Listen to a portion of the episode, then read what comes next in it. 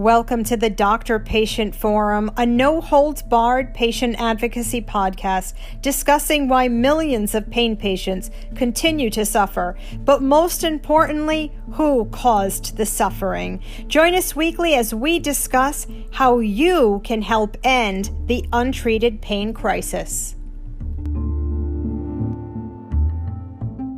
Before we get into this podcast, as always, I just want to give a quick shout out and huge thank you to all the patrons who have subscribed to our Patreon page since our last podcast.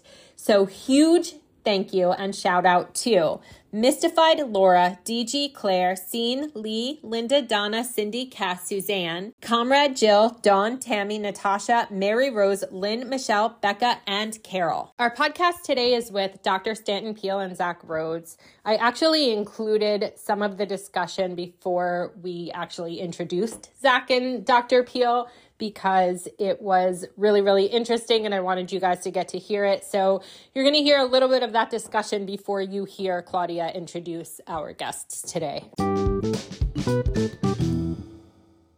Uh, I, live in Vermont, so I work at a school in South Burlington, Vermont. It's an elementary. I work for a whole elementary school district and I'm mm-hmm. a counselor in the district. And then okay. um, I used to work at a high school. You're too, a consultant, yeah. and this is like K through eight or K through five. What is this? Where you're a uh, consultant? Uh, I the the school is K through five. I work okay. as a counselor there. And, oh, um, cute.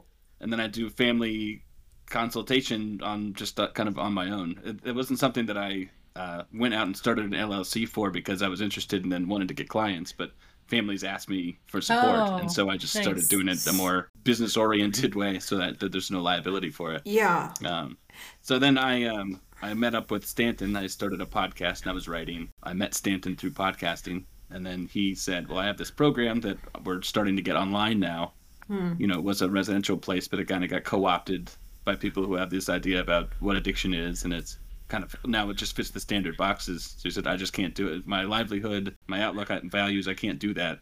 So he moved it online so it's accessible to people and he could just do his own thing. And then I started working with that program and now that's what we do. Yeah, right, I love we, watching we, Stanton. I watched we had another guest. Him. We had another guest yeah. who also had an online program, Mark Scheeren. Oh yeah, we, we know Mark really well. Yeah. Yeah. The so you guys have model? similar, some similar views with them, right? Yeah. Actually, we were just talking to them. I, I think I just went on their podcast and we were just talking about. It's hard for us to tell sometimes what our differences are. I think I know. which, but emphasis we place on on what. I mean, we're Stanton and I are not. So, yes, we are involved in trying to disabuse people of any mythology that could be hurtful to them or their families or anything like that although our focus is like somebody comes to us because they feel like they have an issue and we say well let's think rationally about how you can better your life in your your terms and i think that the those guys from the freedom model uh, we uh, they wouldn't mind me saying they're they're very much honed in on I, i'm going to completely rid you of all the mythology you've ever heard in your life and that's where our focus is going to be yeah, they're like deprogramming people, deprogramming, which it's hard. To, it's hard to do. I mean, that the the this people are so die hard sold out on this broken brain disease model of addiction. And if you don't agree with it like i posted something the other day because i've been like binge watching all your videos and i'm like so i posted something on twitter the other day about it saying like there's no it's interesting that there's no evidence behind this broken brain disease model of addiction. And and everyone believes it but now because they don't want to give pain medication all of a sudden like i have crohn's and claudia has crohn's. So crohn's and lupus and ra all of a sudden that's treated like a fake not chronic illness and it's like flip-flopped. And someone's like oh so you must think that all people with addiction should be thrown in the trash. I'm like you got that? Because i said it's not a broken brain disease? Like how does yeah, that that's that's a strange dichotomy. Like either yeah. you know the, the idea that it's a one-dimensional possible you know line of possibilities it's either uh, someone's diseased and completely helpless and something right. over their brain, or they're horrible human beings. Like right, right. giving the agency and the fact that they could make mistakes in their life or that's right. right path is means that they're bad. That, that's just lost. Yeah, yeah. Mm-hmm. Maia is the one who God God bless her. I asked her a gazillion questions over the years, and she I think she called it the learning model, like the sort of middle ground like you're not totally taken over like a zombie but you also it's not 100% your fault where you like are this awful horrible horrible human being but i sort of feel like i don't know i mean i'd like to talk to stanton about it too but i sort of feel like it's stigmatized i don't understand how it's not stigmatizing to say to someone you're broken for the rest of your life and there's nothing you can do just deal with it and then they're like, oh, that's giving them compassion. How? How is that giving them compassion? It just seems. No, that's. I feel that way too. I mean, if if that if those are the choices, if you haven't thought about it, and then so, all, all of a sudden somebody you like or love has this condition, it's it's nice. It feels nice for a moment to say, yeah, um, something wasn't their fault. But um, Stanton and I wrote a book called Outgrowing Addiction, which was about what you're saying. It's like I, I work with kids, and there are kids who you can't diagnose every kid who you think might have a problem in your school. So, like educators that I work with are probably the most commonsensical people that I meet in some ways. In that you don't tell a kid you're completely broken or you're you're yeah. you know we can guide you. There are you know it's increasingly people are diagnosed in schools for things that who know you know a diagnosis is just a yeah. set of possible conditions in your life it doesn't mean so so there is like a, a thread of mythology that happens among kids yeah. that maybe you've seen but, but there's no money there's no money in being honest zach there's That's so true. much money in getting these people on Suboxone forever yeah. and ever yeah. and ever. And yeah. every third phone call I receive, I don't, I've never struggled with addiction, so I, I can't say I can appreciate what these people are going through, but put the Suboxone dental decay lawsuit on a map, on the mm. map. And I've made not a lot of friends because no, of that people lawsuit. Get mad but these poor people and it's being prescribed off label for pain. That's why I, I was so i had to be that this vocal about it. But they're told like one lady i was on the phone with her. She's like well yeah the doctor told me. He's like don't be so hard on yourself. You're going to be on this medication for the rest of your life. I said yeah. oh my god. I said i said why would anybody they ever don't... say that? I said do you realize that they're taking your power from you? Mm-hmm. they won't gonna... let them come off though. They're going to their doctor saying i'd like to try to wean off to see how i do and the doctors won't let them. And i don't understand that. They're not yes. allowing them to. That's really interesting. Yeah there's uh this is something we talked about recently, also, um, Stanton and me. So you're talking about for people prescribed uh, like Suboxone or, or, methadone for for addiction. It seems more often Suboxone. Like these Suboxone pushers don't seem to want methadone even to be an option right now. that that might be true. Yeah. It's funny. Um, this is where Maia and I, Maia and Stanton, diverge a little bit, yeah. and it's like a, it's a really interesting debate because I, where Maia is coming, Maia Szalavitz is coming from is you know she'll say look, there's drugs that are kind of like the drugs people want to take, and they should be available. And if you if people are able to take drugs in large populations, when we study them, it shows that there's less. The death rate, you know, is cut by some number. Usually, she says yeah. around fifty percent. And so, how could you knock it? And then what we say is yes. And then also, how can you do that without calling them medications? Because if there's a medication, yeah. then it's for an illness. and yes. so there's, but with the medication you're selling, you're also selling an ideology to a person that there's something broken yeah. about them. Yeah. yeah, and I do think though that broken disease model played very well for litigation and to get these grief-stricken parents to say, "My kid did this. It had nothing to do with like it, it's completely the fault of pharma and the doctor who prescribed it. Let's all go after the Sacklers for the rest of our lives and make it about that." And but then we can't say that without being like, "You're Sackler bootlickers." I'm like, I don't give a shit about the Sack. I don't care. Like they're, they're pharma. They're all yeah. They think think I like we're they think we're like relatives. I'm like I don't care. Yeah, you can't talk about this without being accused of like supporting the Sacklers. Like, yeah, yeah, my no. my long lost uncle. Yeah, the Sack. Yeah, hi Stanton, nice to meet you. Yeah, hi. Hi, hello everybody. Oh, thank you for coming. I'm so excited. I told Zach like I binge watched all your videos. I'm so the first video I found That's of great. yours was your dope sick one, and then from there I went like the one you did about California with Lembke. I that the one you called you said her dopamine Drek. That's what I've been calling it ever since you said that dopamine Drek. Like that's a perfect. I think I'm gonna name that podcast series that. But mm. yeah, you guys are coming to this very much from the pain relief direction? Yeah. Claudia and I both have Crohn's disease. We were both treated like garbage around the same time and found each other on social media.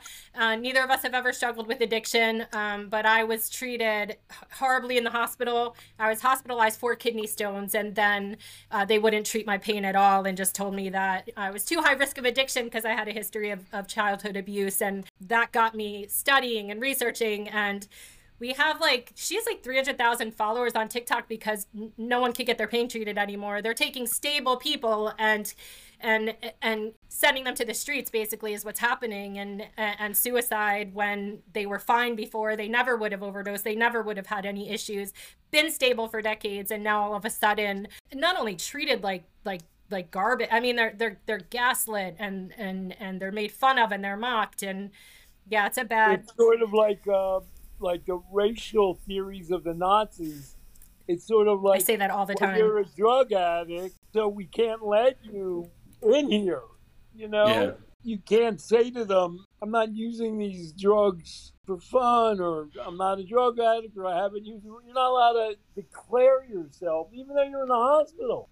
You're Oh. not. And the thing is, they make us. Here's the thing: doctors are made every every month to show their patients have not developed an addiction, and patients are made every month to prove through random pill counts, random urine screens, questionnaires. We have to call pain management to ask if we can go out of town when we go, because if they want to do a random pill count, they're made we're made to show that we are not a, someone who has developed any kind of misuse, addiction, whatever you want to call it. And then doctors are also made to prove this. But then when we say, I, I don't have an addiction, then all of a sudden the harm reduction people come at us saying, well, why you think you're better? What makes you think you're better than us? And I'm like, I don't. But it, what, what, there has to be a separation. Like you have something I don't, I have something you don't. Would you want to be treated for Crohn's when you don't have it? Like I'm just saying, like, don't make us prove that we have not developed any kind of misuse issue.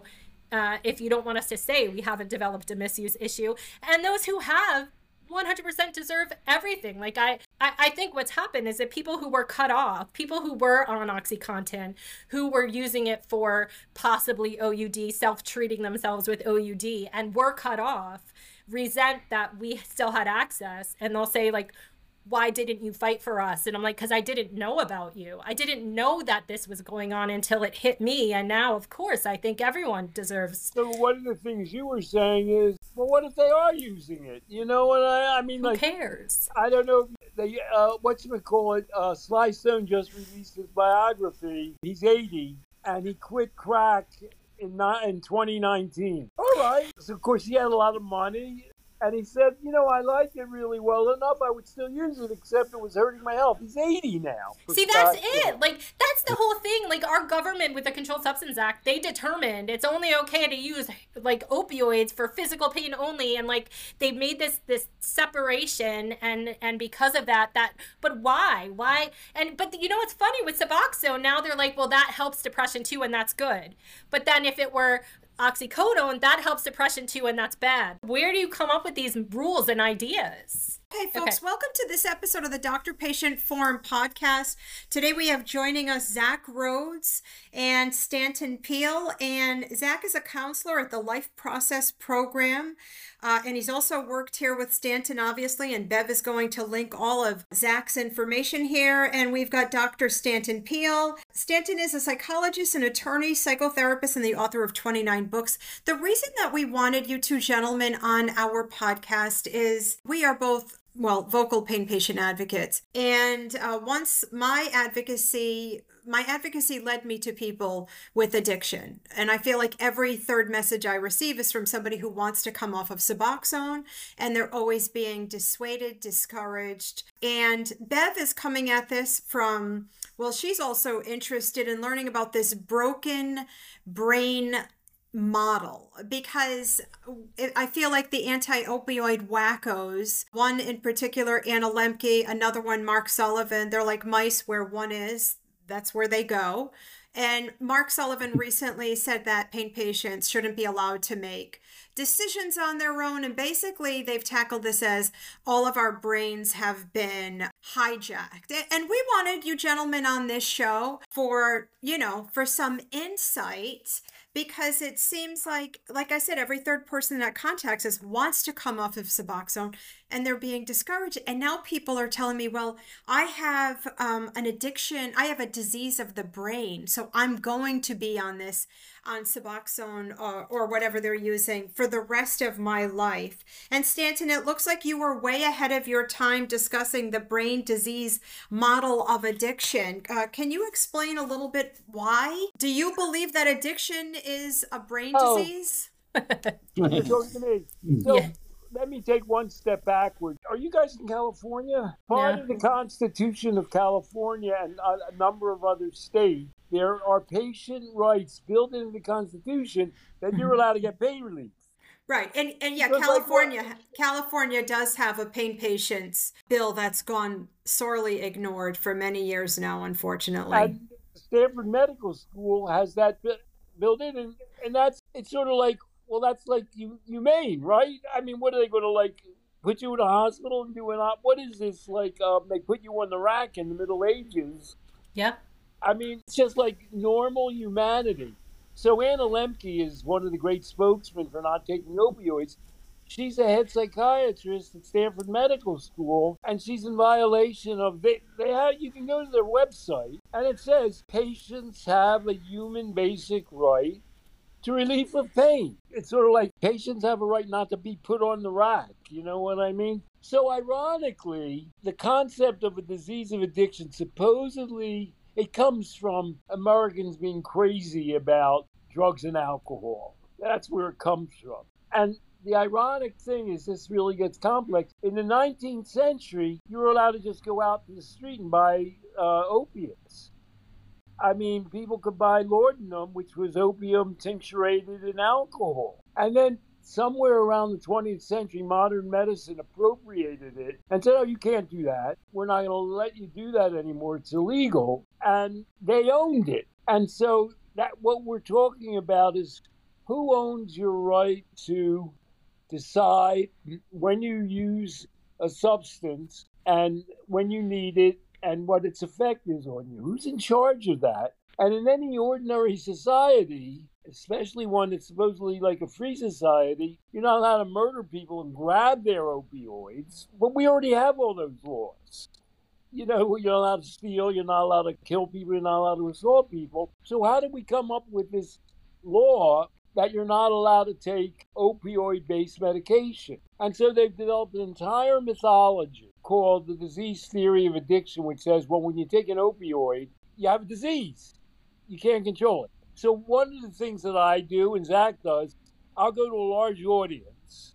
You know, there'll be I've been in an audience of I don't know, 500 people. There, you can see it on videotape, and I said, "Oh, has anybody in this room ever taken an opioid painkiller?" Everybody raises their hands. That's right. I mean, and they say, "Well, how many of you became addicted to it?" And then nobody raises their hands. And I say, wait, wait one second. You're probably really being shy. Some of you probably really had it. Did anybody in this room take an opioid painkiller and then think, wow, that was pretty good. I'd like to keep doing that? And then, like, a handful of people raise their hand. And then I'll say, well, did you? And they'll say, well, no, because my pain went away, you know, and I didn't want to, you know, what am I going to do? Start scoring, you know, heroin? I'm not going to do that. And then I have a job and I have kids. So we're taking something which fits into the normal pattern of human behavior. I mean, people do something for a purpose. Some people a few, a small percentage, less than five, maybe 1%, go off track. And then what do you do with them? Well, you say, well, perhaps this isn't the best thing for you. Maybe we could try and work with you in some other way. On the other hand, if you're getting a pure version of an opioid, nothing that bad's going to happen to you. Yeah, I mean, that's you right. know, that's if you're as long as as long as you're not taking something you bought from a guy on the corner, you know, in the inner city. So we've created a solution for a problem that we invented. That's right. created a whole new problem, and it causes death. I mean, I love have- that. We created a solution for a problem we invented. That's a perfect sentence because that's exactly what happened. And then, and in doing so, we've created a real problem. And so the most amazing statistic, of course, is we started cutting back opioid painkiller prescriptions in 2011, and instantaneously, drug deaths increased. It's sort of like, well, supposedly we're doing, you want to help people, you don't want them to die, and more people are dying since we're doing it. And the most obvious answer for that is, well, if you're sort of getting a painkiller through a prescription, you know, you're not going to die unless you want to, unless you try to die. If you go out in the street and you start like buying whatever you can find, a certain number of people are going to die. Hmm. And so we have these uh, counteracting trends where there's a line of prescriptions going down and drug deaths are going up. They're up to 110,000 now. Yeah, but they're doubling down. And they're They just- doubling down.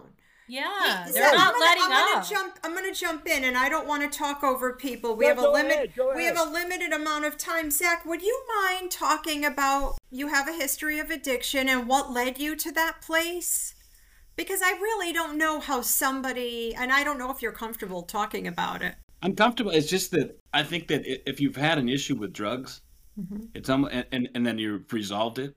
It's almost like you're supposed to have that amazing story. And I've tried to write that story a lot. Nothing comes to mind in particular. You know, there's there's nothing incredible that's happened. There's not this profound moment in my life that I then turned to a, a drug. I just I had a rocky childhood. I had I was diagnosed with different sorts of disorders, which you know, funny for someone with disorders. I'm quite productive at this point in my life, so I, I, I don't I don't really cop to or or accept labels like that. But but as I grew up, I sort of did. I put on a face uh, around it and had social difficulty, difficulty making intimate connections with people, and I used drugs, and that seemed to be like a source of that satisfaction. You know, eventually it was I used opiates. That was just a drug of choice, a way I like to zone out. And for the most part, I could keep up a balance with doing that and then having adult responsibilities. So I never really got to the point where my life was so diminished and I only clutched that that drug as a single source of gratification. But in some ways, I did. Like you know, I was using heroin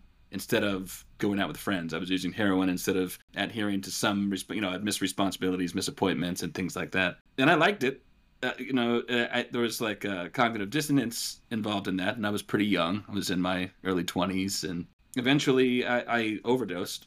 And by, by overdose, that, that's like not even a thing. I mean, it's you don't overdose on pure heroin. You really Yep. don't. But I- Yeah. I, was the the drugs I have are adulterated with something, and I, I think it was. I don't trust all uh, police reports, but apparently that stamp that I had and that I was using was had a bunch of different stuff in it that wasn't heroin. I wish I could say because it would be a nice, neat story that after after that I I just that was like a um, epiphany kind of a moment for me and but it wasn't i mean it was just uh, one more reason to find betterment in my life but it, that it wasn't like a turnaround right away i didn't hit a rock bottom or i didn't do any of the you know adages that people might want i, I got better because i just sort of i doubled down on my purpose in in mm-hmm. living life i just Yeah. sort of made a decision and Sure. It, was sounds right like, around the it time that- like you outgrew your addiction. But that's the thing is i absolutely that did that's the thing. Most people do stop on their own. People who have developed yes. an addiction at some point. And so, if it is a broken brain disease, how is it possible that people stop on? I used to smoke cigarettes. I didn't have my brain wasn't broken. I stopped on my own. Like, why is it that they don't understand that? And you have people like Nora Volkow, like all of these main faces of addiction, Kelly Clark, Nora Volkow, even Ryan Hampton, all of these Lembke and Ballant, whatever, who who they never make that point. Like I like your story better because it's what's real. That's that's what happens. That's what I One- one realized along the way is that I, you know, I thought that that was a sort of a profound story. I'm an anomaly. This will be interesting to share. This is a good data point for science, you know. And it's not an anomaly. The the majority of people who get into problems and involvements with drugs or whatever their, uh, you know, involvement of choice is that has caused net destruction in their lives get better because people tend to grow up and find the things that are important to them and important to other people. Cigarettes, we, you talked about that was a it's a good place to start because if there's one drug that seems to be tougher to quit than any other, it's it's cigarettes, tobacco products, and people quit all the time. You know, half of people, so maybe a little more, quit cigarettes on their own, and you really don't Yeah. have, by and large, you don't have support groups. Medications that people offer, like uh, substitutes, don't really work. I think maybe the best cessation tool has been vaping. Funny enough, and Right, or people right, stop right. on their own. So you got to ask: so why do people quit this really difficult addiction to quit all the time? And you go, you get into drugs that are considered hard drugs like heroin and cocaine and methamphetamines, and notice that actually more people kick that habit than they do their cigarette habit, and they tend to do it on their own too. Mm-hmm. So that was another one of my big group efforts. When I'm in a big group, I say, and there are a lot of recovering people. They're in the business of being professional addicts. I say, by the Yeah. way, what's the toughest drug to quit? And everybody, everybody shouts out cigarettes. And I say, oh, wow, wow. Has anybody in this room quit smoking? And, you know, this is a bunch of people who are now like therapists and all. So, like, 70% of the room raise their hand. And I say, oh, you quit the toughest addiction there is to quit. Did you join a group to do it or use a medication? And nobody raises their hand. yeah. And then I say, well, why did you quit? And then they give stupid, by which I mean, well, you know, I, I developed pneumonia for the second time. And I said, what am I doing? Or the most common answer is, I had a child or I got pregnant. I mean, mm-hmm. yeah, like everyone smoked when I was a kid. My, I grew up in New Jersey. My parents are from the Bronx. Everyone, there's cigarette smoke around us everywhere we went, and they all quit smoking eventually. All of them. Like one of another one of my, I have these philosophical questions I ask. Everybody knows smoking is addictive now. Um, since you can't smoke any longer in any place official, I say, you know, the average number of cigarettes a smoker smokes has gone down from 16 to 4 if you're a smoker. Are they still addicted? Interesting. They, I mean, the average person is smoking a pack a day, and you say, oh, they're addicted. If you smoke four cigarettes a day and you're now a smoker, are you still addicted? It's That's interesting. That's interesting because it's the same. We had Carl Hart on our podcast, and he said the same thing about other substances. Like most people who use substances do not develop an addiction to them, but that's another thing that no one wants to talk about. Mm. So yeah, Zach and I have just we just were engaged in another Zoom conference, and our conversation was around this topic. Zach and I have a business where we go out and people seek help in dealing with, we don't tell people they have, we, not only don't we tell people they have, have disease, we don't even tell them they have an addiction. They'll, they'll dial in and they'll say, well, I'm concerned about my drinking. And then at some point they might say, well, am I an alcoholic? And we'll say, well, let's not talk about that exactly right now. Let's say, why are you worried about your drinking? You know, well, my partner says I drink too much, or, you know, I have this medical problem. And I say, okay, well, why what do you get from drinking? And they say, well, I feel more relaxed and I enjoy it. And then we start balancing that out like any normal human decision making. We never give them a label. We certainly never tell them you're a lifelong anything. And then we say, well, you tell me what are the balance or the mix of your motivations in terms of whether you drink and how much you drink. Let's kind of bring it into your realm of official control. So we have a business. It's called the Life Process Program. And part of our business is we have to get a high rating from Google. And part of what we have to do is we have to write blog posts. And those blog posts have to sort of have the word recovery in it. And Zach and I never ever say the word recovery to each other. Zach, Zach just gave a whole explanation for why he doesn't want to be in recovery. He doesn't want to get involved in that because recovery says, oh, I have a disease I have to get better from and the conversation all of us have been having is you have a life, you want to live a life. You want to be healthy, you might want to get a partner, you might want to have children, you might want to have a job, you might want to have a purpose in life. Those are all things that happen with Zach. He's got married, he's got a daughter. Yeah. Oh, he's nice. kind of got a profession, he likes it, he's good at it. And that that used to be considered life. That's normal. And if you have a child, you'd say, well, I'd like them to have an intimate partner. I like them to be healthy. Uh, you know, I'd like them to have a purpose in life. I like them to make a living. And now we sort of say, oh, you have a disease. And sometimes they decide they have a disease at the age of 14. And then the rest of their life, they're fighting this disease and That's they're right. in recovery. Yeah. As opposed to, well, let's just talk about like getting life or living life. Right. So we could title the conversation that we're having getting a life instead of recovering from a disease. I, I like a, that. I have yeah. a question for both of you. As you said, yeah. you had um, illnesses that were not, uh, in some ways, not taken seriously, or you weren't taken seriously as people who were had the ability as adults to be yeah. able to use a drug for pain relief.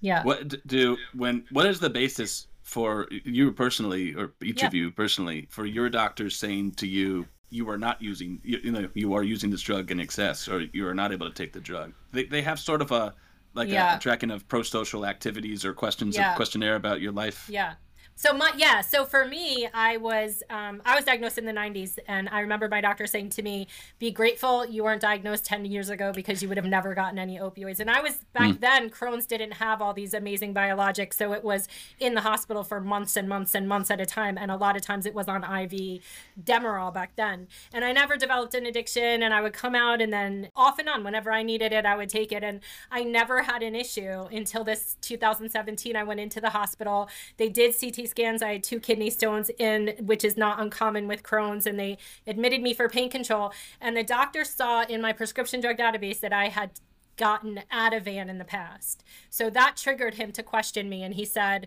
what is it for? And I said, oh, it's for PTSD. And he was like, what for? And I was like, well, I don't, I don't understand why it matters. And he said, what is it for? And I said, childhood abuse. And he said, was it childhood sexual abuse? I said, yes. And he said, because of that, you're too high risk of addiction. I will not be part of developing you into an addict. He punched me on the shoulder and walked out of the room. And the next 24 hours, I was treated like trash. And they kept telling me it was to protect me. Now I was in my 40s. I'd been taking opioids off and on for decades. I never developed an issue. Now all of a sudden, that history didn't matter. The only thing that mattered was I was high risk based on something he determined based on the opioid risk tool i suspect. And that's what led him to believe that. And so uh, that that was the entire reason. There was no other reason. There was nothing in my chart. And i said to him do a drug test. I have in there what i'm supposed to. He's like i already did. And and i'm like so what the hell? And he's like no you you're too high risk of addiction because of your childhood abuse I, I, I, may or may not have a doctor. It's it's almost like you need to lie to your doctors, but you, you would have to understand oh, each, each each person's logic to know which thing to lie about. And I, I may or may yeah. not have a doctor now who, who said just that to me. You know, I, really? I, I had I had on my chart history of opioid use, uh, problematic or something like that, and I said, "Hey, I want that off my chart." And she said, "Oh, oh we'll take it off your chart." And then said, "Or, oh, sorry, may or may not be a she." and said, I, I, have a, a, an incredible doctor. And she okay. said, it's, it's funny with things like this, right? Because you know that you and I have a relationship and I wouldn't abuse it. And so we would just do something common sense. If you went to the hospital, who knows what they might say about, you know, had a problem with opioids. So it's almost, and that, that was her quote. It's like, it's almost like you've got to lie or leave things off your charts because yes. you can't trust that things that are going on to your medical record are actually going to be used to help you. It's almost like mm-hmm. litigation, mm-hmm. like they're going to be used oh, against is. you. It is. And then with the algorithms, like you have things like NarxCare and other risk score algorithms that pull from these charts. So it will read if you have a PTSD diagnosis, depression diagnosis, anxiety. If there's a way in there that they can read with these machine learning natural language that you were sexually abused as a child, that will go in there.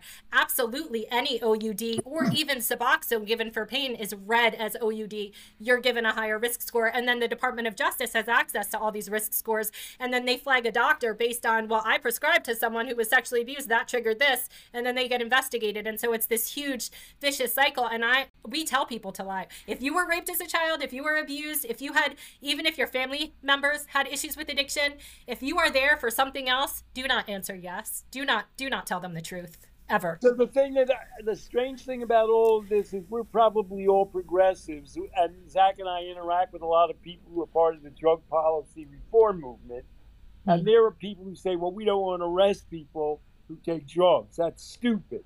Yeah. So we're all on board with that, and then a bunch of them will say, "Oh, they have a disease." That's right. And, and the disease is yeah. something you can't you can never get rid of. That's right. And so suppose you decided to take methadone or Suboxone. Yeah. Because you say, well, let's let's transition here. You know what I mean? Uh, I can do this for a couple months, and then you're like you or Zach, and you say, okay, time out. I'm done with that. I don't feel like taking Suboxone or methadone. They won't let you stop. That's what we were just telling Zach. We have people contact us all the time. They were like, they were like, I'm mandated by drug court. They won't let me stop. Or I want to wean. My doctor will not let me come off. And the, the problem, I mean, this is going to sound like I think we need help because it's hitting pain patients now. I think it should never been treated like this to begin with, but I didn't know about it until it hit pain patients. So this is what made me start fighting. But now, you know, you talk about the professional addict like Lembke takes that and puts it on pain patients. I have Crohn's. I will have Crohn's for the rest of my life. There is no cure. But now sh- I'm talked to as though I've done something wrong to have this illness. It is my fault, and and and uh, I don't deserve to have pain treated. Pain all of a sudden doesn't exist. But they're pushing because I've had opioids off and on over the years. Right now, I'm not on them regularly, but when I need to, I am. My frontal lobe is broken, my brain is broken, and so I can't make an appropriate decision. So they're putting people like me onto Suboxone and they will not let them come off. And the issue is, it's not really helping most people's pain. It's helped some, very few. So now you have someone, and Zach, they're taking people on 20 milligrams of Vicodin a day, 20 milligrams of putting them on 24 milligrams of Suboxone a day because they're afraid to keep them on 20 milligrams of Vicodin a day. So they're taking people who had almost zero physical dependence on opioids and making them extremely dependent and then they're never letting them come off and it's not even helping their pain. So now they're like am I going to go to the street to get hair? Like, what else am I going to do? It, the whole thing is so broken. So you and Zach are opposite ends of the spectrum. Zach has decided he doesn't want to tell anybody that he used to tell him take opioids. Yeah, I don't blame um, him though. Why would he? Saying, well, we're not going to let you stop telling people yeah. that. Yeah, yeah, yeah. And then you, on the other hand, say they make you take them, and with Zach, they won't let him stop saying that he's that.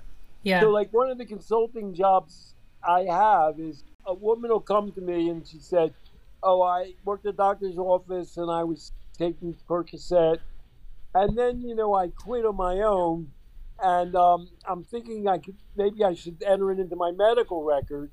And the first question I said to her was, How's your marriage going? So oh, it's funny you should say that. I'm possibly getting divorced. And I say, Don't let it get on your record. They'll kill you.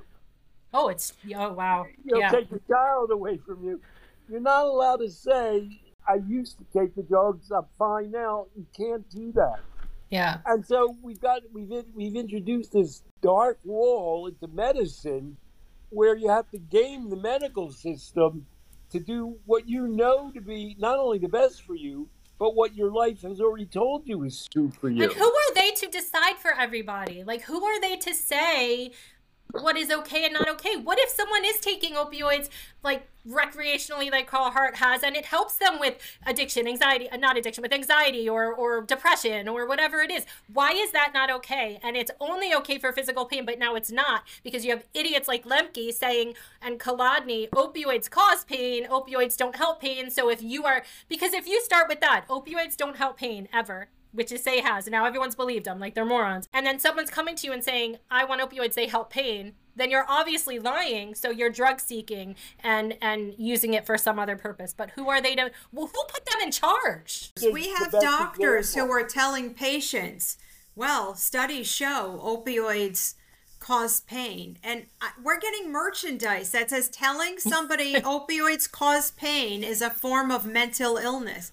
This is an industry that's been created glamorizing Suboxone and forcing millions and millions of new, they want new consumers it's the like bev said it's an industry that's been created off the backs of pain patients. Opioid elimination off of people with with addiction too though. And let me just say this so so that you know i'm all for people having access to to, to medication for opioid use disorder methadone suboxone if that helps them. I'm all for that. I'm just not for forcing it and making them be on it for life.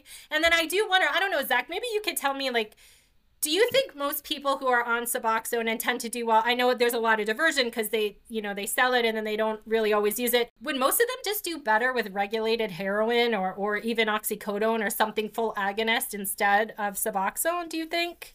I'm not much on like just trying to establish which drug is best for which people, but I will just say, yeah, I think that a vast option for people to take the drugs they wish to take for whatever reasons they choose to take them in a setting that's controlled, perhaps, or, and certainly with the drug that's controlled and known to be safe, that would eliminate many drug deaths.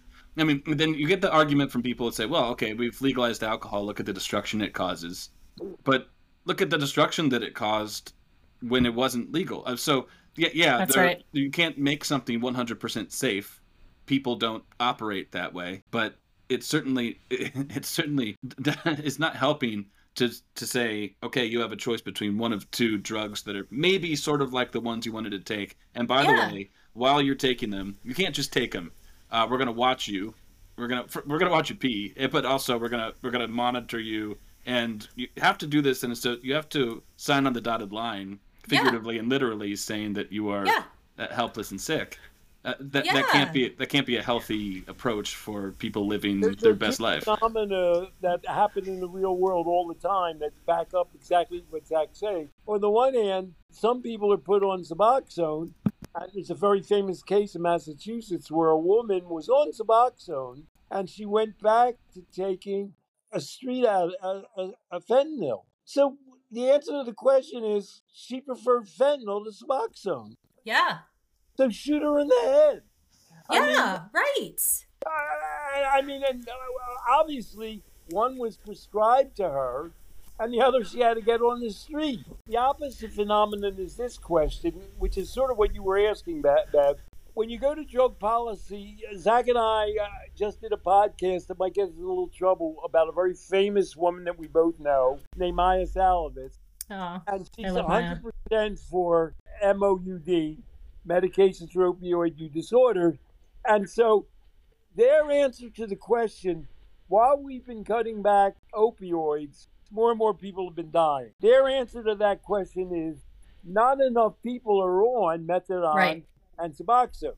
right. However, methadone and Suboxone, not everybody in the world has access to them, but 60% of people with opioid issues are exposed to them.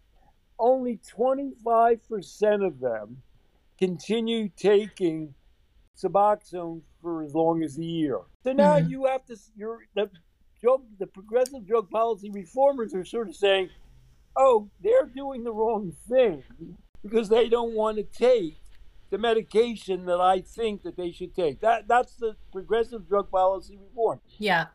And we could ask them, why don't you want to take it? They might say, I don't need it at all, A. Or they might say, you know, I prefer heroin. You know what I mean? Th- Those are the two sort of opposite poles. And what we're all asking, I mean, maybe we're all libertarians secretly or not. I'm more libertarian for sure than progressive. I tend to Who yeah. gets to decide what drug is best for you and in your life, That's right. in terms of your pain, in terms of living your life? How, do, how That's does right. some guy you run into with the doctor's office once every six months Yeah. know the answer to that better than you do? That's right. That's exactly right. But I think the people in charge right now, those who are having the platform, Gary Mendell, Nora Volkow, uh, like Shatterproof, all of these people, unfortunately, this opioid, prescription opioid elimination industry they created is funded by pharma while they're claiming that we're all funded by pharma. And I don't know if you saw, Shatterproof did like a a media thing a few months ago. It was this huge media change the narrative, and they asked. Eh, of course, the people on there were all from Indivior, right? And and so they asked them, "What's the number one thing we can do to remove stigma?" And he said, "The number one thing media can do is to make sure everybody understands that addiction is a broken brain chronic illness." That's their answer because then they all need Suboxone for life. And yeah, I don't know. I I I don't think. I, I always I, want. was- I wanted to make this point when you were talking. They're making a million movies like Dope Sick about how the drug companies are forcing people to take painkillers. That's right. Now there's a multi billion dollar industry of people making you take medications that make you not take street opioids. That's It's- right. Big Pharma, you- you're making exactly the right point, that Big Pharma controlling our lives has switched as much to MOUD, and where they're making billions and where you're not allowed to be on your own, as it supposedly was to painkillers. So they're making all these big, giant, best-selling movies, um, drug sick, and, and Painkiller. In 20 or 30 years, are they going to start making movies about, oh, they forced me to take Suboxone when I didn't want to? They, I don't know. I mean, maybe if they can, if our country can figure out a way to make sixty billion dollars by suing Indivior, I mean, they already made one point, like 2 billion, But if they can make more, then yeah, because I think a lot of this narrative was funded for this 60 billion in multi-district litigation. I mean, all of these main main expert, like all of these main names you see, Lembke, Ballantyne, Kolodny, uh, Sullivan, Franklin, they every single one has made five hundred to a thousand dollars an hour as expert witness in opioid litigation. Millions upon millions upon millions. And they've if you look at the the um con- the the government um legislators who opened investigations like Wyden and McCaskill into these pharmaceutical companies relationships with pain organizations their main donor their main campaign donations were the law firms that turned around and took those investigations to sue pharmaceutical companies. So it is all well, profit I want to ask you a question. How me and Zach, we sometimes discuss how we became twisted people. I, you know, I mean, Zach is a, has a wife and a job. Zach works in the public school system, for God's sake. But somehow he never kind of believed all the answers that they told him. You know, somewhere along the line, he just wasn't buying what they gave them. What are your two excuses? How did you two uh, get off the straight and narrow? Go ahead, Claudia. I'll let you take I'm that one. you're not members of the mafia. I'm going to go with that. Uh, I don't or a drug cartel. How did you guys get that thing? How did you guys learn to think? Hey, let me think this through and come up with a logical answer, and let's go with that. I grew up. I mean, I I was partying and then I stopped. I grew up. I became an adult. And I don't you believe an, were you always an offbeat or an independent person? Oh God, or- yeah, absolutely. Oh, absolutely. Yeah, I've always been a leader. I've never been a follower. Uh, and I raised my kids to be the same way. I, I come from do you ra- advocates. How do you rate? We Zach and I wrote a book, by the way, called "Outgrowing Addiction," and we have a, it's a lot about child development. Can you give us one or two? If people are going to tune in this program and they'd say, "Oh, I want to make sure my kids don't become addicted," and for ninety nine percent of people, Zach and I, or Zach interviewed somebody we really admire, wrote the book "Free Range Kids." And she's deathly afraid that our kid's going to become addicted to drugs. Zach and my answer to that is well, you let your child learn to think independently and live in the world, and that's how they. I was just sitting outside of a cafe, Cafe Madeline here in Brooklyn, and a guy had a. Some people just hold on to their kids; they're just holding their hands like they're afraid they're going to be kidnapped.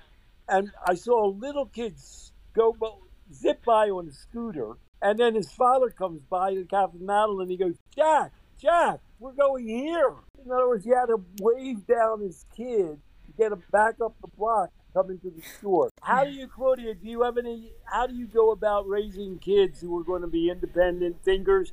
Which means A, they're not going to believe all this bullshit about all these drugs, A, and B, they're going to be independent enough that they're not going to become dependent on, and it, not only they can become dependent on a drug, you don't want them to become dependent on another person. There's a million scare stories Yeah. like that. There's a million ways you can do it. You don't want them to join a religious cult. What are your secrets for that? Uh, I think trauma uh, really is the root cause of a lot of the woes in life. I think once you're once you're subjected to trauma, it's anything can happen. Did you get over trauma? Uh, I went through a, a horrible custody battle, and I'm for, that forever changed who I am as a person. And you know that could have gone a Were few you, you different were the, you were the you were the custody person. No, I, that- I was I was the mom of the child, and I was fighting my custody battle for my hospital bed, and that could have made you know that could have broken me, and it did. It, you know, it broke me, and then I just found strength. But I'm fortunate because a lot of these people that reach out to us that have these heavy duty addictions, they were all subjected to really bad shit. I mean, a lot of trauma and i i don't think that drugs cause addiction i think trauma really is the driving force behind so many Zach, of what do we think about trauma? Yeah, I don't know how I Claudia, feel about that. I'm not going to speak for you, although I might be able to at this point. But I, I- I'll say what I think about it. I mean, tra- I mean the the term trauma. If you really get down to it, if you if you hold somebody's feet to the fire and ask like what counts as traumatic, you know, uh, sometimes people have like I was just working with a, a psychologist here in, in my state. Sometimes people have like a, a line that this is traumatic and this isn't, but obviously that's silly. And so uh, the the term trauma, if it could be interchanged with something like like real life difficulty, lasting life difficulty, some event or events that you've had to overcome in your life, or maybe still haven't overcome, well, then based on our book and what we believe and what we do at our program, we would say, yeah, I mean that makes sense. Someone who has who's more disparaged in life for one reason or another, or at least feels more disparaged, is probably more likely to engage in something that helps them that they think helps them escape from mm-hmm. life or provides them some sort of relief. But well, we stop as far as saying that because of some traumatic thing that has happened in a person's past, they can't get over it. Like they're destined to continue doing this Yeah. thing. yeah that So, makes uh, sense that, and a lot of- makes sense In a lot of ways, like I'm, assu- I'm making a big assumption about your life, and I don't know you, Claudia, but like I, it's, it sounds like you use that and have been able to actually use that experience to navigate and you know have a set of boundaries or ideas for yourself You know about how Zach how the doesn't world tell works. people he used to be an addicted person? I'm sort of sitting around sometimes and I feel I have to say, well, I raise my hand. I say, I only had one sibling and he committed suicide. My wife, I had three kids. I'm divorced now. Had two brothers and one of them committed suicide. and I say, my wife and I never once in our lives said to our kids, you know, suicide runs in our family. Yeah. Yeah. You've got to constantly be worried Yeah. that you're going to commit suicide. We said, I mean, how, what did we do? Well, we tried to raise them to have opportunities. They all have partnerships. They all, they all have jobs. It gets back to we don't. We're no more for recovery from trauma than we are for recovery from addiction. Yeah. And I actually have a rap I do, and, and I believe it. It may sound crazy. I say people who've had, I, I don't, do you know any people who've had like perfectly normal lives and they were really good. Yeah. good? Yeah. Are they, I think, those poor, boring slobs, they have no awareness Yeah. when they're watching television and somebody's addicted Yeah. addicted or they do something bad. They say, what the hell's the matter with those people? Yeah. But uh, people who've had something going on in their background, they have a little bit of an awareness that life isn't always a bowl of cherries. Yeah. It both allows them to deal with incoming flack, and it also makes them That's right. understand what's going on out there better. Yeah, no, I, I definitely agree. I, I I think trauma plays a part. I mean, I think a lot of things play a part. They want to put it on something. It was the the the oxycodone. It was this. It was this. But like, that's the whole thing of why I was denied opioids because I had trauma in my background. So I kind of react when people say that because you take something like ACEs, adverse childhood events, and you take something that's real and you weaponize it instead of mm. taking it and understanding it and maybe let's help people who have no money. Let's help families feed their children so they're not raised in such a horrible situation, putting them at risk. But I'm going to tell you, like, I was raised, it was a really rough home. It went through the criminal court system when I was in high school in the 90s, and I was trauma- traumatized. But because of that, like, I was determined to understand the world and figure out how to make the world a better place. Nothing traumatized me as much as that hospital experience when they used my childhood trauma against me. So we are taking people in a in a idea to prevent addiction and we're causing more trauma that could possibly lead to what they're saying could be leading to were you susceptible to what they were telling you at that time in your life? Was it almost like somebody was selling you a bill of goods, and for a time you bought it, or did you never buy No, it? I never bought it. I was in my 40s. You know, I worked my ass off. I worked really hard you to were an adult. I was an adult, so I worked real. I went through a lot of really rough years. I, you know, I, I worked really hard to. Um, I did have PTSD, and I, I did have to deal with it, and I worked hard at it. But by that time in my life, I was so determined to be like. I called Claudia the first time I ever spoke to her, sobbing from the hospital bed. I was like, "These people just told me because what I went through as a kid, I can never have my pain treated again," and that just set me on a path to figure out why. Like this makes like I have Did a need to understand. upbringing as a child, or were you more under uh, some duress? Did I ever what? Were you? Did you have a privileged childhood, or were No. you under more? No, I mean, my I came from a Jewish family. I was middle class. My parents are from the Bronx, so in, in that sense, I had an, a very normal, typical Jewish upbringing in in, in New York, New Jersey area. Um, but there was abuse in my home, um, so that in that way, I I was under duress. But we always had enough money. I played soccer. You know, I, I had the I had everything typical, other than uh, you know being abused, which was rough. And then it was brought to you know criminal court in when I was in high school, but I also was given, I also did have support by other people in my life Wait, to help me through it. You ended up in criminal court Yeah, my abuser, um, yeah, it, it went to criminal court. you were a victim. Yeah, yeah. And that's why I was denied opioids because I was a victim of abuse. And then he, you know, he pled guilty and blah, blah, blah, and whatever. But I didn't know why they were asking me that question, the opioid risk. Tool. I didn't know what that was. I'm like, oh, okay, sure. Like, And, and you know, that's asked of every patient. And that's the thing. So when that happened, I asked questions. I have stories from women who, women, not men, because the opioid risk tool only was about women who were sexually abused. If you were a boy, um, you didn't have any points against you based on the old opioid risk tool. They've changed it now. But we have stories from women domestic violence, rape, sexual abuse. So are you saying they almost Denied.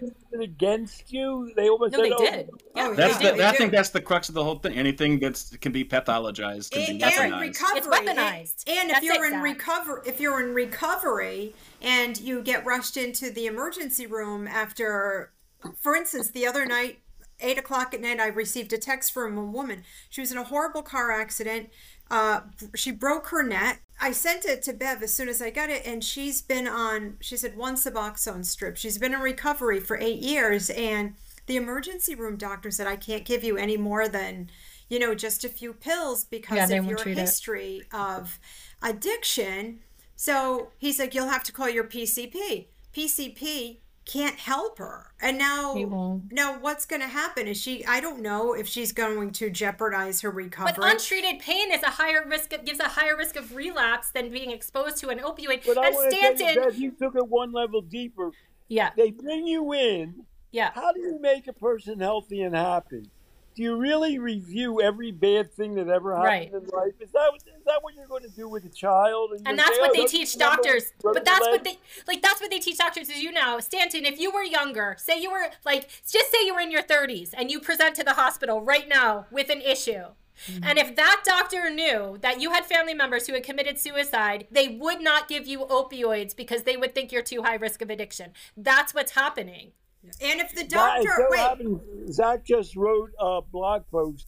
We make people journal, and when people journal, we, they can do a life story about everything bad that happened to them. And people, the people that we deal with, they can do that without being arrested and drugs and all like that. And then we say, all right, let's just take a break from that. Why don't you write about like all the best things that happened and all the great successes you've had in your life? You know what I mean? Like when you want to Yeah. cry, Yeah. why don't you sort of emphasize like everything positive in your life? And what human being, whether they're trained as a psychologist or not, doesn't believe that people do better going forward when they look in their life in terms Yeah. of the positives in it? Yeah. Why would you? Why would you ever emphasize only the negative? That's really. But can I ask you guys then, what do you think is at the root of addiction? Um, if it's not trauma, if it's not exposure to to um, a substance, is it just a conglomeration of things, including some biological? Because they use that biological thing more than anything. Also, trauma. If you've been exposed to trauma, you have a family member with addiction. Forget it. You'll never get your pain treated in this I country. think that people are trained to be dependent and to subs- uh, the reason I asked you to where did you develop your independence streaks for? What made the thing the two things or three things that make you most confident about a child are uh, attachment. They're able to attach to other human beings and they're able to get involved in something. Do they want to do something? And it doesn't sort of as long as it's not illegal if they like sports if they like music if they like writing um, if they like talking to people I'll, I'll give a secret about uh, Zach's got a five-year-old daughter. When they were watching, No. they were watching The Grinch Who Stole Christmas. Zach's daughter got really exasperated because he said, "If I knew the Grinch, I would make him as my friend, and he wouldn't be so mean." Aww. So she's already got her uh, resume, the helping professions. That's already Yeah. her shtick, and that's what she's thinking about. The second, so there's attachment and attachment to the world and to people, purpose. Finding something you do that gives you satisfaction, that makes you feel good about yourself. And third is independence, allowing your child as much free reign. I mean, you know, you're not going to let them cross the street when they're four, Yeah. but you're going to like think, how much can I allow them to do? Just this morning, the kid zipped by a four-year-old on his scooter, and his father's trailing like ten yards behind. I almost spoke to him, but I didn't because he was worried about his kid. I said, "Man, you're not an over worrier, are you? There are people who won't let their kid take Yeah. the scooter, you know, anywhere. Yeah. You're just saying, "Hey, Jack, Jack, we're going here. Come on." Yeah. So if those are um, the culmination of balancing forces that tend to help people escape whatever their preoccupation is with a drug or involvement. You, you know, you might call that addiction, depending on how destructive it is in your life, how much impairment and distress it causes, to use a DSM term. Then I guess the opposite of that, wherever the opposite of those pro-social, pro-life kind of forces are in your life, that could easily make somebody become preoccupied by you know involvement that's overall not great for them. But people tend to slip in and out of it. People look for a magical cause Yeah. and a magical cure. and a and magical the- prevention. Because of that, they try to prevent. Right, right. And, s- I and so mean, there what- just isn't. we were It's to summarize what we're all saying here is, you know, we think we're so modern and smart with all of trauma theory Yeah. and opioid theory and disease theory. Where people really were were our parents and our grandparents really worse off than us? Were 110,000 people dying of drugs back in the old days? And we get down to sort of like, what kind of common sense question would your grandmother ask about something? You know what I mean? Mm-hmm. Yeah. Would they Do- say, well, let the boy do something on his own, or uh, does he have something positive in his life? But why is there have- like why is there so much like pushback against people like you? Like I saw Stanton, I saw this really old video you had up where you were debating someone with it. If I felt like it was like Today's Show when I was a little girl or something. I don't know. It looked like it was in the '80s, and you were debating someone, and they were really nasty to you, like really pushing back. Why is there such pushback against anything other than the disease theory? Well, you're getting to my favorite topic now. We don't have time for it. I wrote a memoir called uh, Scientific Life on the Edge My Lonely Quest to Change How We See Addiction. I used to be really, really, really unpopular because I would get on and say addiction's not a disease, and people would say, and I'd say, you know, a lot of people take narcotics in the hospital and they end up okay. Why are we blackballing them? And people hated me for that, and they thought I was an idiot because I was against the disease theory. And now I'm sort of almost as unpopular Yeah. because I'm again. I say, well, who need you know? If you want to take methadone or Suboxone as some kind of a transition, fine, but that's no magical cure either. And That's so right. I, I'm 77 now, and believe it or not, I'm as unpopular as I always was. Yeah, I, yeah, I don't know. There's such a pushback, and and then there's this also huge division right now. I saw your video about Drug Policy Alliance, and let me tell you, that was encouraging to me because we often get attacked. I'm all for harm reduction, whatever you want to call it, but we do get attacked because we're told that we're being accept like we only stand up for us, which is not true. I just, again, didn't know about what people were. I didn't understand anything about addiction. I grew up in the Just Say No to Drugs, Nancy Reagan era. I didn't know much about it. But a, a lot of these organizations are now taking, uh, uh, harm reduction organizations are taking a lot of settlement funds. So they're going to use it to to make sure that there's stricter prescribing laws. So I don't understand that it's like cognitive dissonance. Like on They're one hand, kids, they're teaching kids in elementary school about the disease theory of addiction, about the need for medications for mental health to get over addictions. It's um, yeah, the United States. They did something called the global burden of disease. The United States, out of 196 countries, the United States was at the very bottom. They, they measured both death and disability in terms of mental health and in terms of drugs. Americans lose five times the average amount of years due to de- death and disability to drugs as the average person in Europe. Five times? How's that Wow. possible? People in Wow. Europe are just like us. And the reason is we're you asked this question I early on in this discussion. They're doubling. You, you used the word doubling down. More, I- maybe I think Claudia said that. More and more people are dying, and they're sort of saying, "Well, why don't we do more of what Yeah. we've been doing up until now?" yeah, And in fact, plain old common sense, good relationships, community, something called community-based mental health, where you're a part of your community, where you deal with other people. Bev, are you uh, well connected to your community? yeah. I am. You look that way. You Yeah, like I- a- well, I mm. mean, I work. We we're like activists. We're we're advocates. So all day long, I just my community of, of like pain patients and and people who are hurting, and yeah, that's what we do Does all day. you, would you say that makes you feel health, happier about yourself? It makes you better mentally healthy? Yeah, because it It gives me a purpose. I'm not sitting at home focusing on the fact that I have Crohn's disease and that mm. you know whatever I- else is yeah, stressful. Yeah, that's what I'm getting from all of this. You know, a lot of these people that reach out to us with addiction, and now I'm going to be referring them to you. They didn't have the same upbringing that I that I had. They didn't have a purpose. They didn't have joy. They didn't have what I had in the home. Support Uh, anything. They, they, were didn't have yeah there was no there was no support there was no schedule and you know raising my kids as a single mom my kids thrived on the same things that i thrived on as a kid and hopefully that you know they'll turn out you know they'll be happy So well adjusted often- I'm- people I'm, telling all the stories about I, I, I'm 77. So I'll be on a panel with a bunch of people who are recovering addicts or alcoholics. Mhm. And then I always ask them the same question. I say, How are your kids doing? And they say, Oh, my kids are fine. You know, they're moderate drinkers. You know what I mean? They're not going out shooting heroin. And I said, I know you're up here talking about how you overcame your trauma and your disease, but how did you make your kids so mentally healthy that they didn't go through all that? Yeah. Isn't that the most, the best thing you can contribute? And they, they Yeah. say what you said, Claudia. They gave them a purpose in life. They, if the kid wanted to learn a musical instrument, and of course, by the time they had kids, these people were no longer on the streets scoring drugs. You know what I mean? Yeah. And so, switching the very the same people who were talking about the recovery to switching to what they learned from that and what positive message they're giving to their children, that's the way the mental health lies.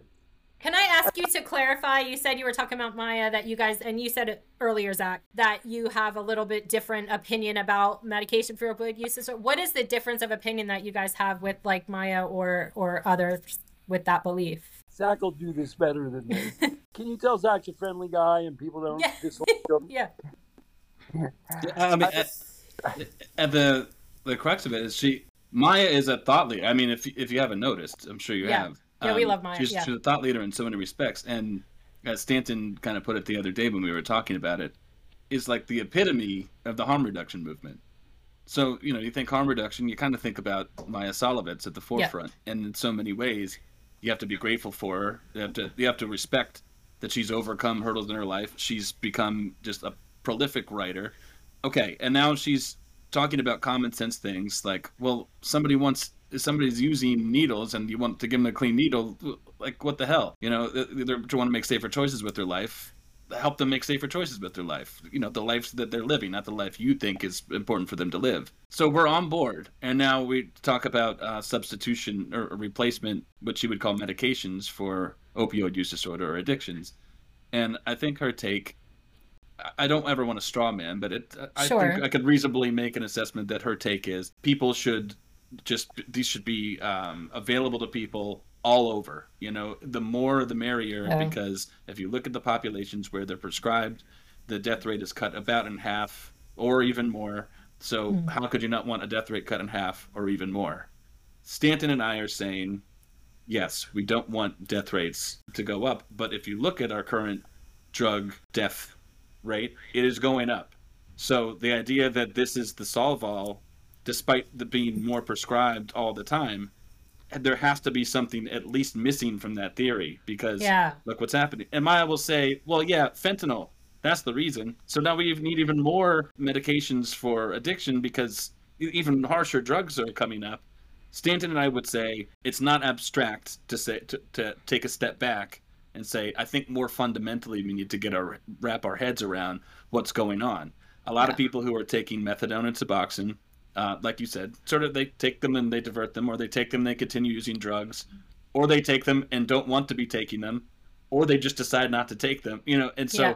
also the people are delivering a message while people are taking these drugs that you're sick these are medicines to help you get better and as you pointed out aptly that it's very difficult to to ask to get yourself off of these drugs are you sure you want to stop taking these drugs so the, the whole the whole system the whole ideology that's built in with these drugs we're not for or against drugs they're drugs you know and people want to take them we're not for or against people having the yearning to put something in their body but you can't get these drugs without there being something associated with it, an assumption being associated with it, or a systematic belief system around another human being being imposed on them, being attached to it. So that, that- that's our difference.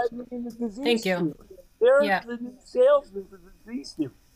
Zach did that pretty well, didn't he? Uh, No, that was great. I'm, I'm thank you for that because I was, you know, Maia was one of the first people who actually taught me any of this. Like I asked her a million questions, and then you know, uh, with Carl Hart too, I've watched him too, and I, you know, I pick and choose. Like I don't always agree everything with everyone says, and it has to be logical and make sense. But what you said about so about, like they count success in this country right now. CMS counts success. If you ever look at how we're doing in the opioid crisis, they count success on the percentage Suboxone and methadone prescribing has gone up is success, and the amount other opioid prescribing has come down. Those two things have to happen for them to say success, but those two things have happened in addition to huge amounts of naloxone. So if if naloxone wasn't even there, wasn't even a variable, the death rate would be so much even more. So it's even worse than it would have been. And and Suboxone and has continued to go up, and other opioids have continued to go down. So how can that be our answer? That, that's the toughest part is that in order to say, yay, naloxone, yay, medication,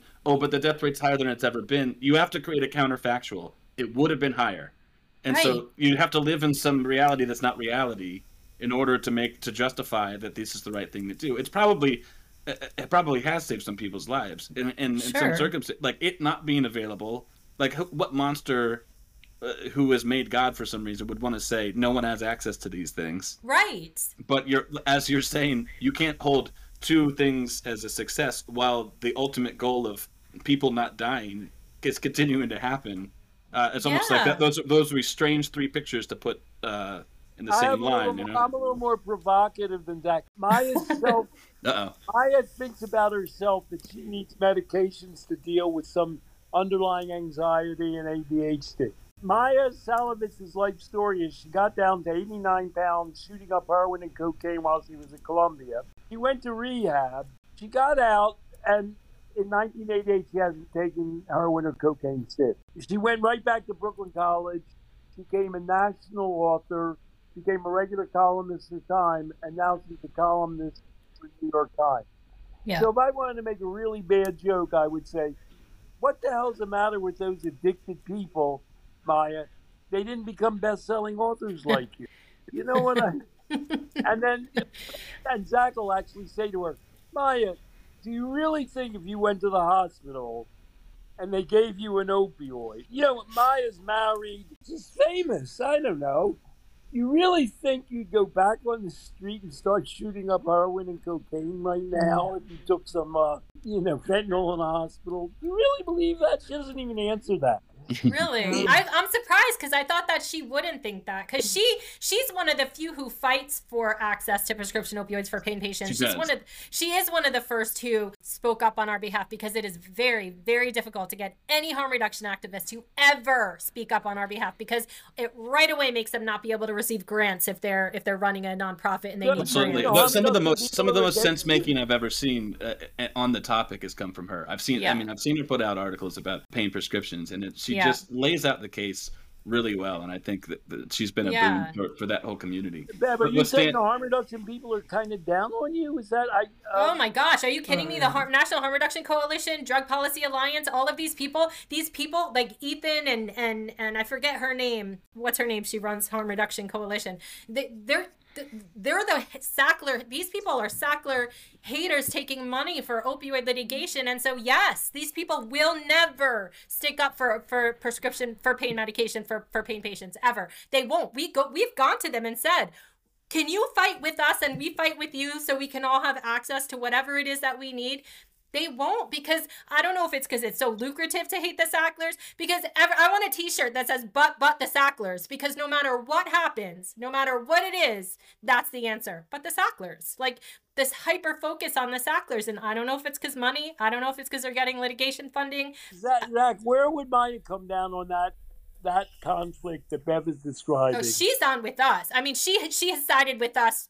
Ma- uh, Maia, Carl Hart, tremendously. They're they're huge um, supporters of us, and we spoke to Mark Scheeren, and he's a supporter of us. So Maia, she's the one. She was the one who wrote the NarxCare article when that that I was in her story. That she's a. We went to media and we're like, someone's got to write this about pain patients being denied opioids for being abused, and she wrote it. So she's a huge supporter Totally. uh, of uh, of us. But no, some of the other they're not. They won't, and I don't know. I don't know why. It doesn't. It doesn't make any sense to me because you, you're talking about access and safe consumption sites or whatever you call them, and you're also pushing for more strict prescribing laws. I don't understand that. Those two coming from the same people. Yep. So, do you understand how Zach describes how we have a different emphasis than her? Do you, Yeah, you know, he explained it perfectly. I'm glad you said that because I was trying to figure it out. I, I don't mean to Yeah. uh, leave early, but why don't you ask about how we can get people over Yeah. to their program? Because Yeah. and then you know once I I learn this, I because these people need help. They they're Yeah, we need, we have a lot. Are they talking about the life process program, Zach? Yeah, Yes, because we have a lot of people who find us on TikTok because they can't get help for their addiction. And even though, you, you know, we fight for people with pain, but we also fight for compassionate care and help for people with addiction. And Well, I, well, Zach and I have written a book together called um, Outgrowing Addiction. Uh, what's Yeah. the subtitle, Zach? With common sense instead of disease therapy. So Yeah. you see where that's coming from, right? I guess from this conversation. Zach uh, has a job and a family. He also works as a coach in a lifeprocessprogram.com. okay. It's a common sense approach where people come with the various problems in the addiction realm, which includes sex, drugs, food, shopping, alcohol. And we go through this process, it's online, and it can be mechanized to some degree, or you can work with a coach, where we don't label you. We ask you to specify what problems have arisen around your exercise, your eating, uh, your sex relationships. And then we go through it in this very common sense way. We ask you why are you, we, we don't say you have a disease. We say, well, why do you do that? What about that sexual interaction or that compulsive shopping you find gratifying? And then we say, well, tell us a little bit more about your life. How are, how are you involved in life? What people are you involved with? Are you in a part of a community? And then we ask them some critical questions, which I think you all are recognizing. What's the most important thing to you in your life? We're talking about values now. Is it your being productive? Is it being healthy? Is it your family of your origin? Is it your children? Is it your work? Is it God? Is it politics? And then we say, well, let's try and orient all of your answers around that kind of value decision. And how are we going to make it easier for you to be able to do that? What kind of people do you need to associate? How would your relationships look? Do you need to make use of certain skills? Do you not always have these skills? Can we help teach you these skills like communication skills? Do you need to go back to school? Uh, do you need to focus on a purpose or a profession? And then we talk about larger community and larger purposes. Everything we've been talking about here is normal human common sense principles that perhaps your grandma, your yes, your ordinary human values, skills, purpose, attachment, and it's like a lot of people relate to it, but it's like we're coming in from out of left field by talking about the most basic fundamental building blocks in life. And Zach, we have a number of women coaches, and Zach, they have a gift, as you can tell from just seeing Zach here. Yeah. From how he, eliciting answers from people without, you know, chiseling it in stone and throwing it at them. Yeah, you- no, that's important. That so how how can we get people to your like when people contact us and they say which is what normally happens um i am an addict i'm on suboxone i want to come off my doctor won't let me what do i do? Is there a taper plan? What program can i find because they're not they're not allowed to do anything other than disease of addiction. How, how, do i like just refer them to your website? What's the best way to get them to you so they can have i don't know if you you probably don't take insurance or do you take insurance? Like i don't know how no yeah, by, so, by design no insurance I mean, yeah. it's like it is like a closed box for them for people. No, it's smart. So that yeah. it's not, yeah. So and, yeah. and no, we have no the labels. lifeprocessprogram.com, lifeprocessprogram.com. Okay. It's got a web page. It's got testimonial from people. Uh, you can see our various coaches. You can see the way that we work and the things that we emphasize. And you can check a box and get involved at any level. You can get involved in simply uh, filling out and answering questions and getting answers level, or you could sign up for, you could get Zach or somebody else as an actual online coach. Um, the, uh, okay. I'll also, inf, info at lifeprocessprogram.com is the email. Okay, so we I'll, can tell them to I'll, email I'll that. Send, yeah, sure. And then I'll send you. There's a number that people can text, and I can send that to you if you want to put it in the show notes. Yeah, please do. I mean, and you're sure, right? I mean, we have. You might get ten thousand people emailing you. Are you sure it's okay to give out this email address? That's always a wonderful problem to have. Okay, okay, because we, you know, the really, like she said, every third co- phone call is about people. Sometimes they have addiction and pain. Sometimes it's just you know, and they're stuck on on uh, this medication and they want to come off um, and they can't, and they're being told they're broken. Get sympathetic. All of our coaches are sympathetic to that point of view. They don't push you but okay. they're relaxed about it. They believe you can do it. Super excited about this resource because, you know, we've referred some people to Mark also, but we want options for people. Uh, we do coaching. We have like a Patreon because we we are nonprofit. Mm. We can't get a grant because we don't check the boxes. Like we don't. I'm not going to compromise, and that's the other thing. Like I'm not willing to compromise to get your $17,000 grant and then you have to tell me what I can and can't say. And so we started a Patreon page. We have people every week people contact us and say, You're our only hope. It's suicide or the street. I lost my medication. I was doing great. Help me find medication on the street. So we do give them, you know, resources for for testing strips and, and naloxone because they're gonna do it. They and these aren't street savvy people, Zach. These aren't people who know what they're doing. and they're to go get drugs. They don't know what they're talking about. And things like safe consumption sites, it's not to help them because they've never shot up drugs. This is not what they're going to do. And so, you know, I, I don't, do you know Nabarun Dasgupta, Dr. Dasgupta at UNC? He has like a drug testing lab. He was just named like times 100 something. He's a huge harm reduction person. He's in North Carolina. He's another one who's a huge supporter of pain patients. You got a lot of guts, Bev. You're not, uh, you're no middle.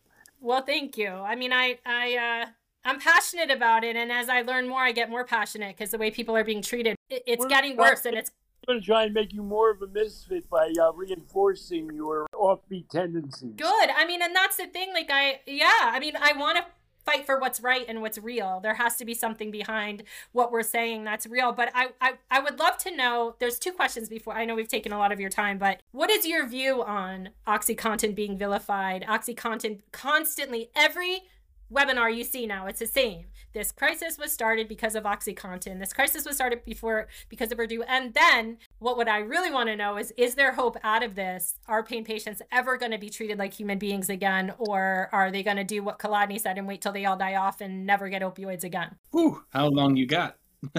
as long as you can talk i'm here with you I don't know what the you know we've done a lot of talking about the plight of pain patients.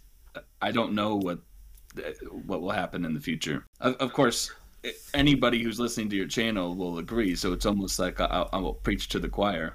yeah But but the idea that a drug has an ineluctable draw that caused human beings to be connected to it in some way that was destructive is folly nonsense. You know, it's Yeah. just it's just magical, mystical thinking, and an excuse uh, for not treating well the people who are disparaged in our country enough that they would rely on uh, a drug or other sorts of involvements in their life instead of things that could be more pro-social or better for their lives. So Yeah. that- that's That's a You great answer. what I uh, believe. I've been that's a great emphasizing answer how, i love that I have been emphasizing how well people are.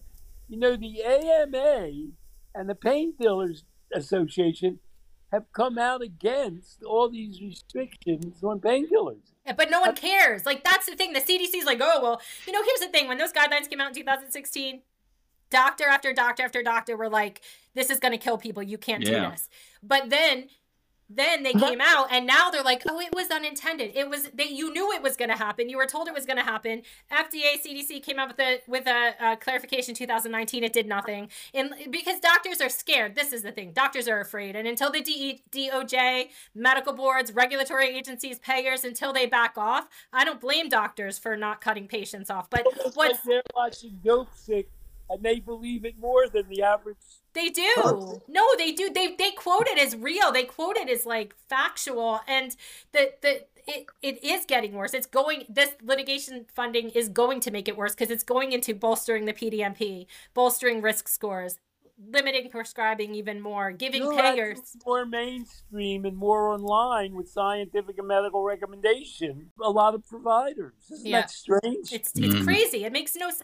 Look, my favorite thing when that dopamine that that video did about Lembke, when you were like, here's a doctor who actually said that opioids don't increase function and reduce pain. Like this is and and they're all like, yeah, that's so true. It doesn't. Opioids really don't help pain. So all of a sudden, after thousands and thousands and thousands of years, opium does nothing to help pain. Like everyone's just lying. And and and Lembke longs for the days when people didn't want to use anesthesia because pain was, you know, good according to Lembke. It So- narrows the argument to to like whether it does or doesn't treat pain. And um, sorry, Stanton, I stepped on your toes, and I think you're going somewhere. It's just, it just, I, I like pulling back even more. It's it's a substance. It's it's um right? you know people people use substances for the reasons they use them.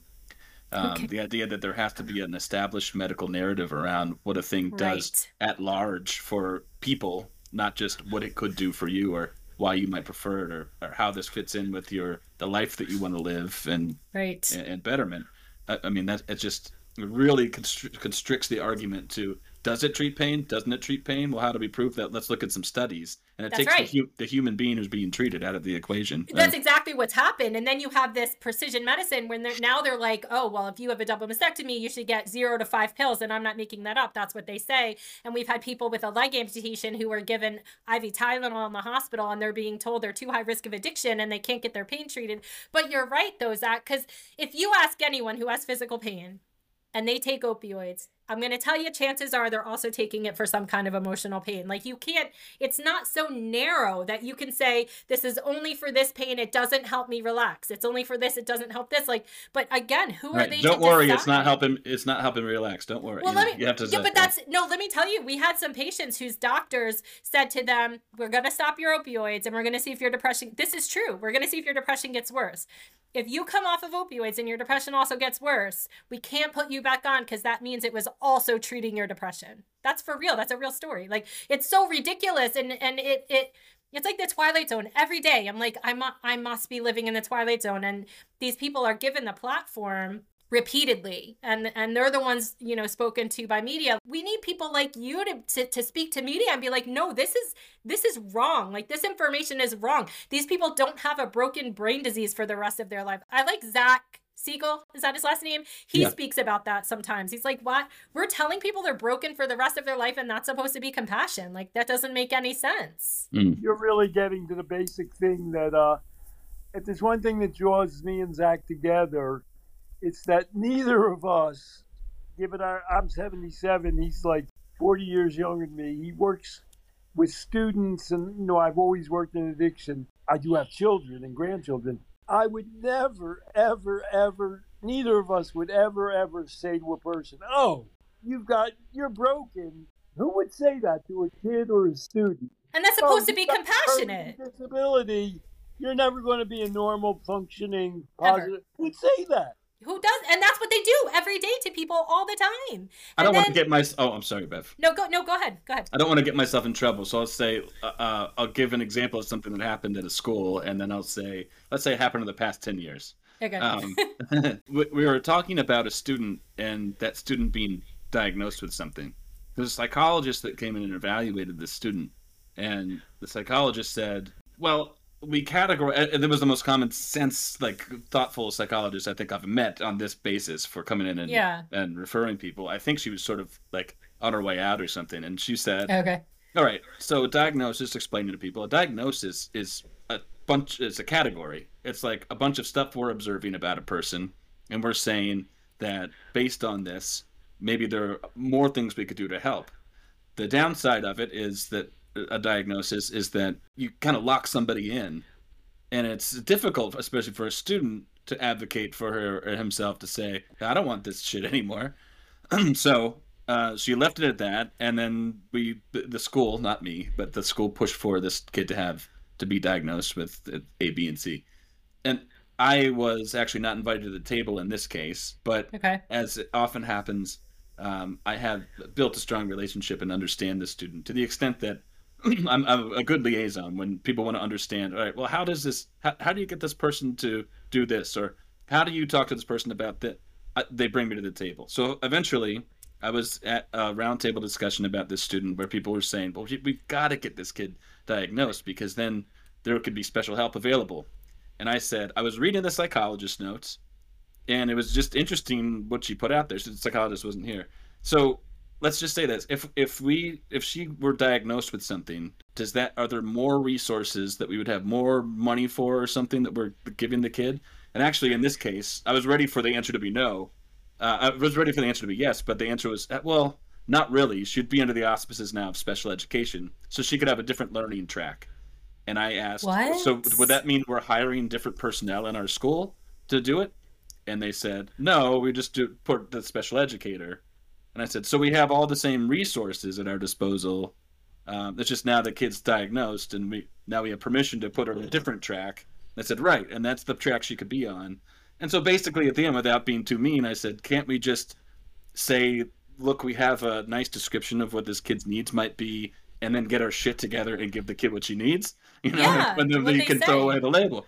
Um, well, ultimately, well, people uh, were split on that. There were some Okay. head nods, and there was some. Well, that's not the way. The idea well, that's not the way it works. To you know, this person does this job and this person does this job. Ultimately, the the person was not diagnosed with something. Oh, good. ulti- ultimately, has grown up a little while now and, and is doing really well. But See, um, I, I love that Would you like actually. to see a videotape of Zach doing that? Yeah, if no, I love. Yes, I'm fascinated. I'm like, I. You guys have to come back on because I'm. I'm. s- I want to learn from everything you guys have to say because I've always wondered this. If you're gonna tell someone, uh, like I have two kids, both of them. I have an 18 year old and a 15 year old, right? But if if you're gonna diagnose people either in childhood with all of these different things, or even um, as an adult or, or child with addiction and you tell them they're never going to get better doesn't that create like a self-fulfilling prophecy because then they're going to be like oh well i can never i can never get straight a's because i have this illness i can never do this i'm always can't that give them a reason just to keep drinking because they're like oh well i'll never get better anyway doesn't that just do exactly the opposite of what we're wanting to do I think so. Zach's only been married once. That's his plan. I've only been married. uh, I've only been married once, and I'm divorced. me divorced. too but I was together 30 years with my wife, and we shared certain values. So our oldest son was pretty hyperactive. So we went into the counselor, and the counselor said, "Well, we think we want to diagnose him with ADHD and give him." In those days, they used to give him Ritalin, or what's the other drug they give you for Adam. ADHD? adderall Uh, Yeah, Adderall or five Vyvanse or whatever. And without Yeah. looking at each other, me and my wife both just shook her head no. yeah yeah Just, and I said, well, that's a good thing about us. We're good on that. My son now is a very high level techie.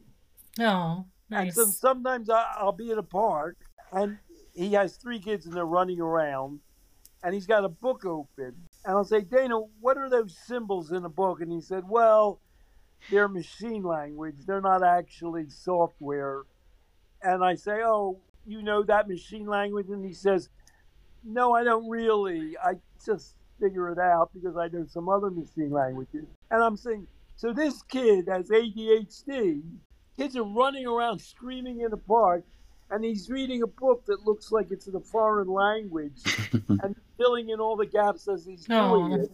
And if they had their way, he would have been on Adderall forever, or Ritalin, and diagnosed and treated like he had no future. And he gets Mhm. paid pretty well to do that. Let's Good just for- put it that way. Good for him. Yeah. All yeah. right, Bev, this has been the most fun we ever had. Uh, I would love to have you guys back on though, because you give me hope. Because I feel like when I talk to Maia and Carl and other people with like similar, I feel like there's hope because I often feel like I'm in the twilight zone because Well, no when one. you look at my uh, my memoir is called "A Scientific Life on the Edge." The most amazing thing about me is that we had this discussion about how everybody disagrees with me, but I did raise three kids, and I did send one to Penn and one to NYU, and I, I yeah. I did. I managed to make a living. Take a look at my take a look at my memoir. How do you live Yeah. against the mainstream but still be a productive Yeah. citizen? I'm going to get, because I give you so much credit because you were talking about this before way before anyone else was ever talking about this disease theory of addiction and and I I'm telling you that drug policy alliance one I found very interesting because you uh, talk about You can ask both Carl Hart and Maia Szalavitz. yeah yeah Uh, did you learn much from Stanton Peele? Was he somebody you tuned Yeah. into very early? They'll both say, I'm at the beginning of the movement of the sword. Definitely. And I, I've listened to, I didn't listen to the most recent podcast, but we share them on our Patreon page. And, and because we, ha- I do think we need to join forces with other leaders who are of like mind. It doesn't matter if it's for one aspect or the other, but to try to counteract this false narrative because it's, Well, I, I can speak for both of us, Bev. We love you. We no, thank you. thank Um, you. We need all the help we can get still. We're still Yeah. minority. We're minority voices. Yeah. So we're we're on your team, buddy. Thank you. Yeah. If there's anything we could do to collaborate, anything that you guys, you know, we'd love to come on your podcast or come back on ours, please, because we have a million questions for you and um, it will give people hope for sure. You're invited. You should you should come on. That would that would be a good Yeah, interview, and for that. sure. And it was um you said that we give you hope, and I Yeah. Stanton and I were talking last night. We didn't know you totally, so Yeah. we always have to come into this thing like, all right, let's be cool. Yeah. Who knows yeah. what they're gonna believe or think or try to espouse? so all right, let's be calm. And so th- to hear you talk, Jack talked me down. I was about Oh, to no. come. I no, was no, about to no, no, and it's not like that. It's not that bad. but you know, Yeah. you always have, have to Well, think about know. that. Yeah. It's it's a difficult situation. You know, it's a tense situation. It can be. Um, Yeah. And so to hear you talk about the things that you believe in, just such a fundamentally intelligent, Thank and you. kind of like a basic common sense way is um, that's the best we could have possibly hoped for in a conversation. so we, thank we appreciate you. you and what you're doing. Yeah, no, I, All I thank you guys so Well, uh, much. this is the you, beginning too. of a. Isn't that what? What do they say at the end of Casablanca? This is the beginning of a beautiful relationship. That's right. That's right. Thanks, Thank you guys. If you've enjoyed this podcast and you would like to see the unedited video version, please head on over to our Patreon page, patreon.com slash the doctor patient forum.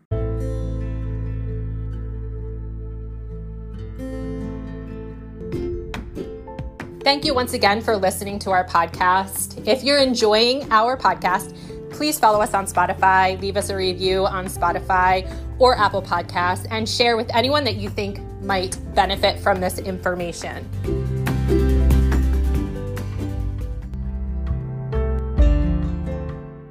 Just a quick disclaimer the information contained in this podcast should not be considered medical or legal advice.